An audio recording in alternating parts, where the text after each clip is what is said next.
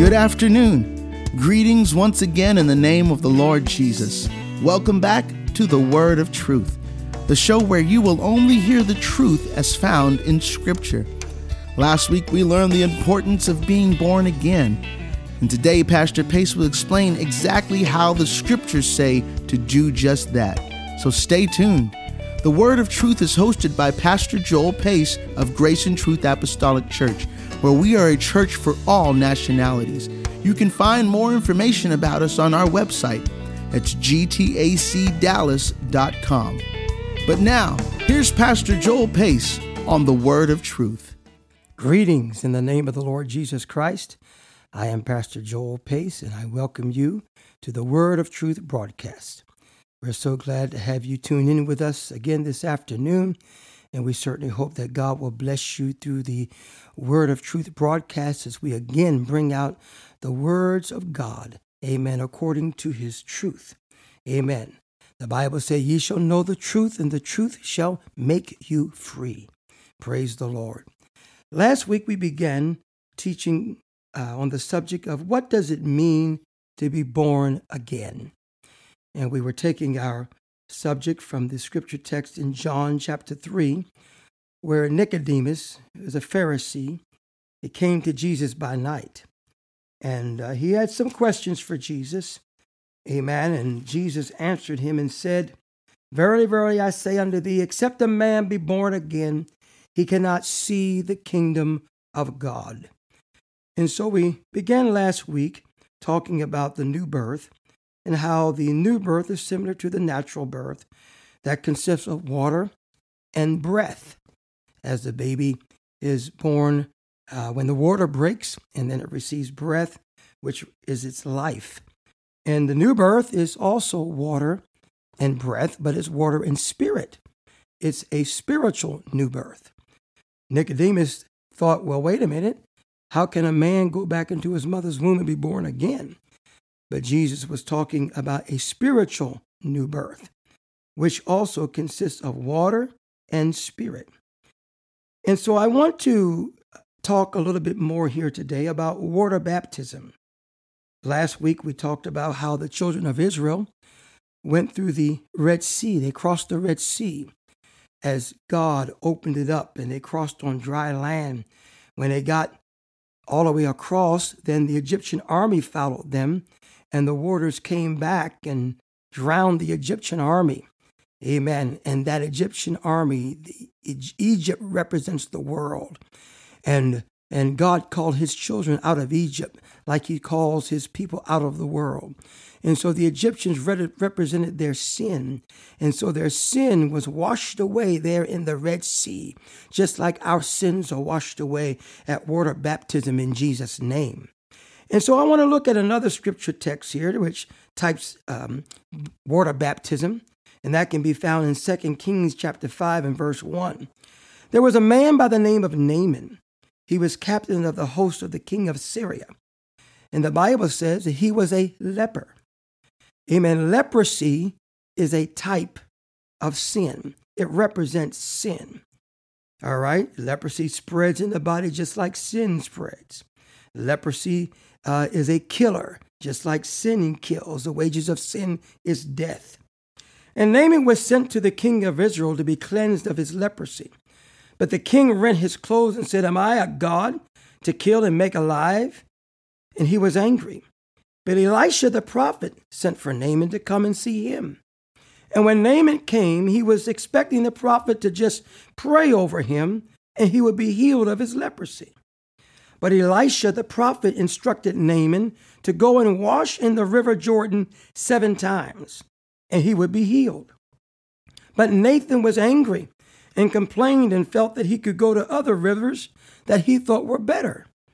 Sometimes people complain about God's instructions and they want to find an easier way. But there is only one way. There was only one way for Naaman to be healed of his leprosy, and that was he had to go amen, to the river Jordan and dip himself seven times. Naaman's servants finally persuaded him to obey the prophet's instructions. And he went and dipped himself seven times, and he was cleansed.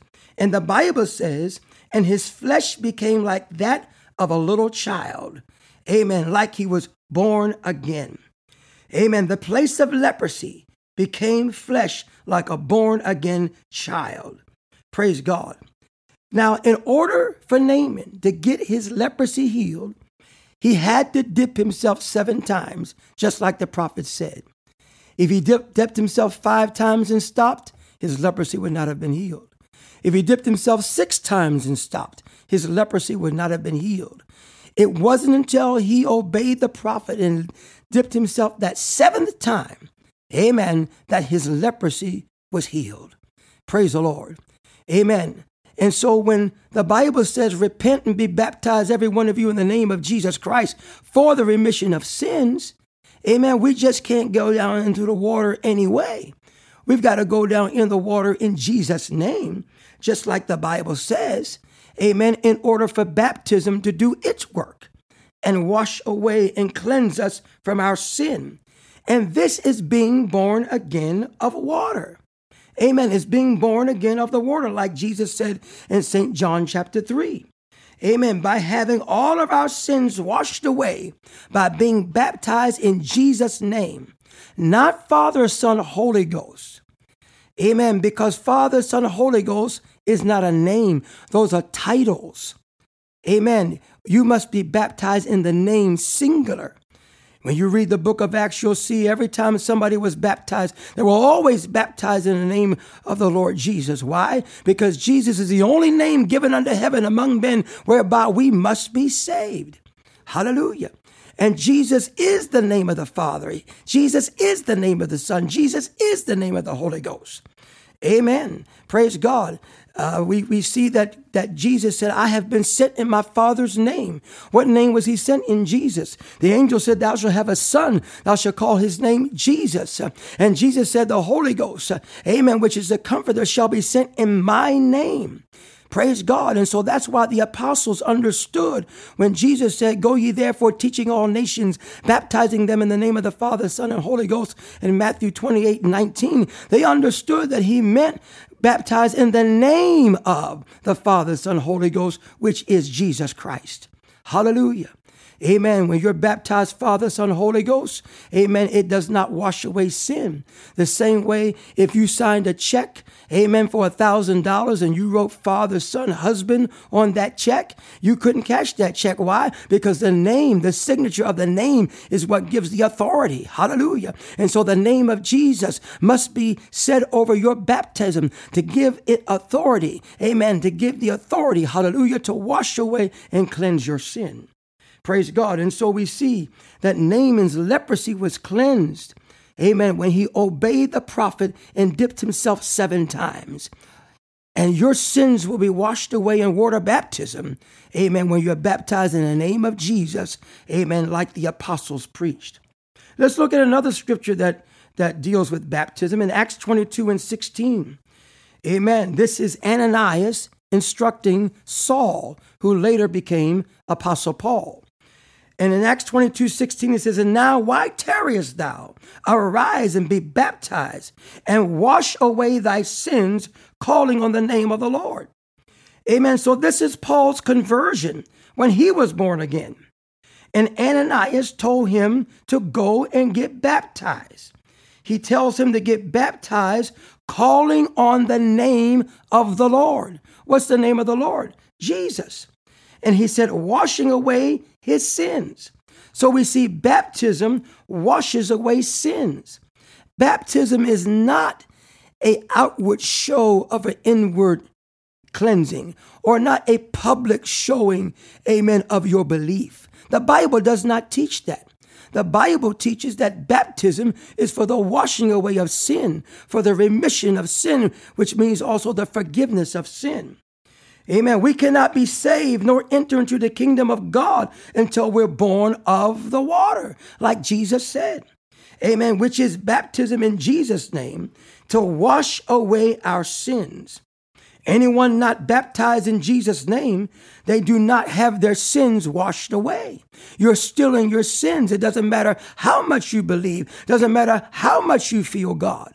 Hallelujah. We've got to do it the Bible way. We've got to do it the way of truth. Amen. And Jesus said, except a man is born of water and of the Spirit, he cannot enter into the kingdom of God. And now we see that in 1 Peter chapter 3, another type of baptism. Amen. In verse 20 and 21, this scripture text talks about Noah. Amen. As he built the ark. And the scripture says that Noah, his wife, and three sons and their wives were saved by water as the ark floated on that water. Everybody else drowned in the water. Noah was a preacher of righteousness, the Bible said. Everybody else were sinners and they died. Amen. Everybody else was sinners and they died in the flood because they did not believe that it was going to rain.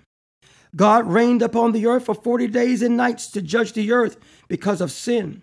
The rains became flooded waters and washed away all sin on the earth. This is a like figure, as the scripture says, how baptism doth now also save us when our sins are washed away, being baptized in Jesus' name. It does not wash away the filth of the flesh.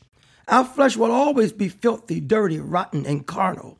But baptism is an answer of a good conscience in knowing that the sins of our soul have been washed away. God does not remember our sins anymore when they're washed away in water baptism in Jesus' name. Amen. The resurrection of Jesus Christ from the dead gives power to baptism in that he defeated death, hell, and the grave and through his name we receive remission of sins. Oh, hallelujah. Amen. And so we see that that Noah in them, in the ark, as the scripture said, that wherein eight souls were saved by water. In the like figure, which baptism, now baptism doth also save us, not the putting away of the filth of the flesh, amen, but the answer of a good conscience toward God by the resurrection of Jesus Christ. And so we see Peter using the ark to show that baptism doth also save, and how the ark floated on the water and everyone was drowned, which represented the sins of the world. Amen. And so water baptism does save. Anybody that preaches or teaches that you're not saved by baptism is not true. Amen. The scripture says it right here. Whereunto baptism now doth also save us. Praise the Lord. Amen. And so we want to make sure here today that we are born again. Amen. Is not accepting the Lord Jesus Christ as our personal Savior. That's not being born again. It's not just believing on the Lord Jesus Christ. That's not being born again. You must be born of water and of the Spirit. Like Jesus said, amen, to enter into the kingdom of God. Oh, the truth is so beautiful. Hallelujah. And it gives us joy, amen, when it's revealed to us. Well, my time is just about up here again. Amen. These broadcasts go so fast. But tune again here next week. Amen. And we will continue to talk about what it means to be born again. God bless you. Thank you, Pastor Pace. What you heard today is the biblical plan of salvation, God's plan. Well, that concludes today's edition of the Word of Truth. If you can't wait to know more, call us. We would love to give you a personal Bible study. You can reach us at 214 391 0017. That phone number is 214 391 0017. Or visit us on our website at gtacdallas.com. And we would so love for you to come and visit us.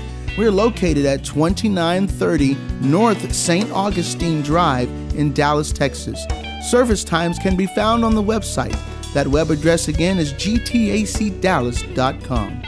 Please tune in again next week when Pastor Pace will teach even more of what the scriptures say about being born again. Please don't miss it. On behalf of Pastor Joel Pace and Grace and Truth Apostolic Church, God bless.